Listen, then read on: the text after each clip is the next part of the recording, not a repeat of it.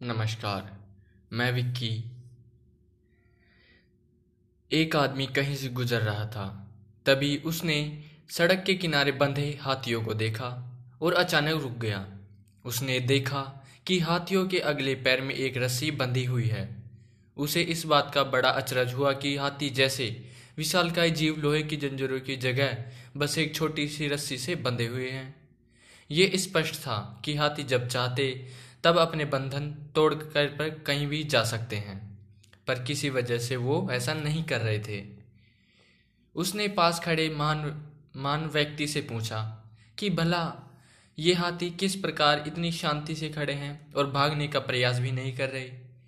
तब महान व्यक्ति ने कहा, इन हाथियों को छोटे पर से ही इन रस्सियों से बांधा जाता था। मतलब कि जब ये हाथी छोटे थे तब से ही इन्हें इन रस्सियों से बांधा जाता था।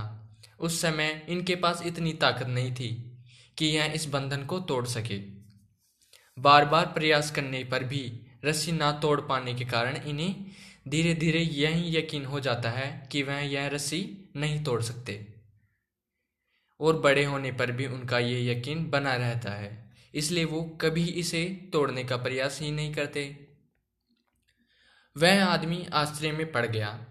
कि ये ताकतवर जानवर सिर्फ़ इसलिए अपना बंधन नहीं तोड़ सकते क्योंकि वो इस बात से यकीन करते हैं। इन हाथियों की तरह ही हम में से कितने लोग सिर्फ़ पहले मिली सफलता के कारण ये मान बैठते हैं कि अब हमसे ये काम नहीं हो सकता और अपनी ही बनाई हुई मानसिक जंजीरों में जकड़े हुए पूरा जीवन गुजार देते हैं।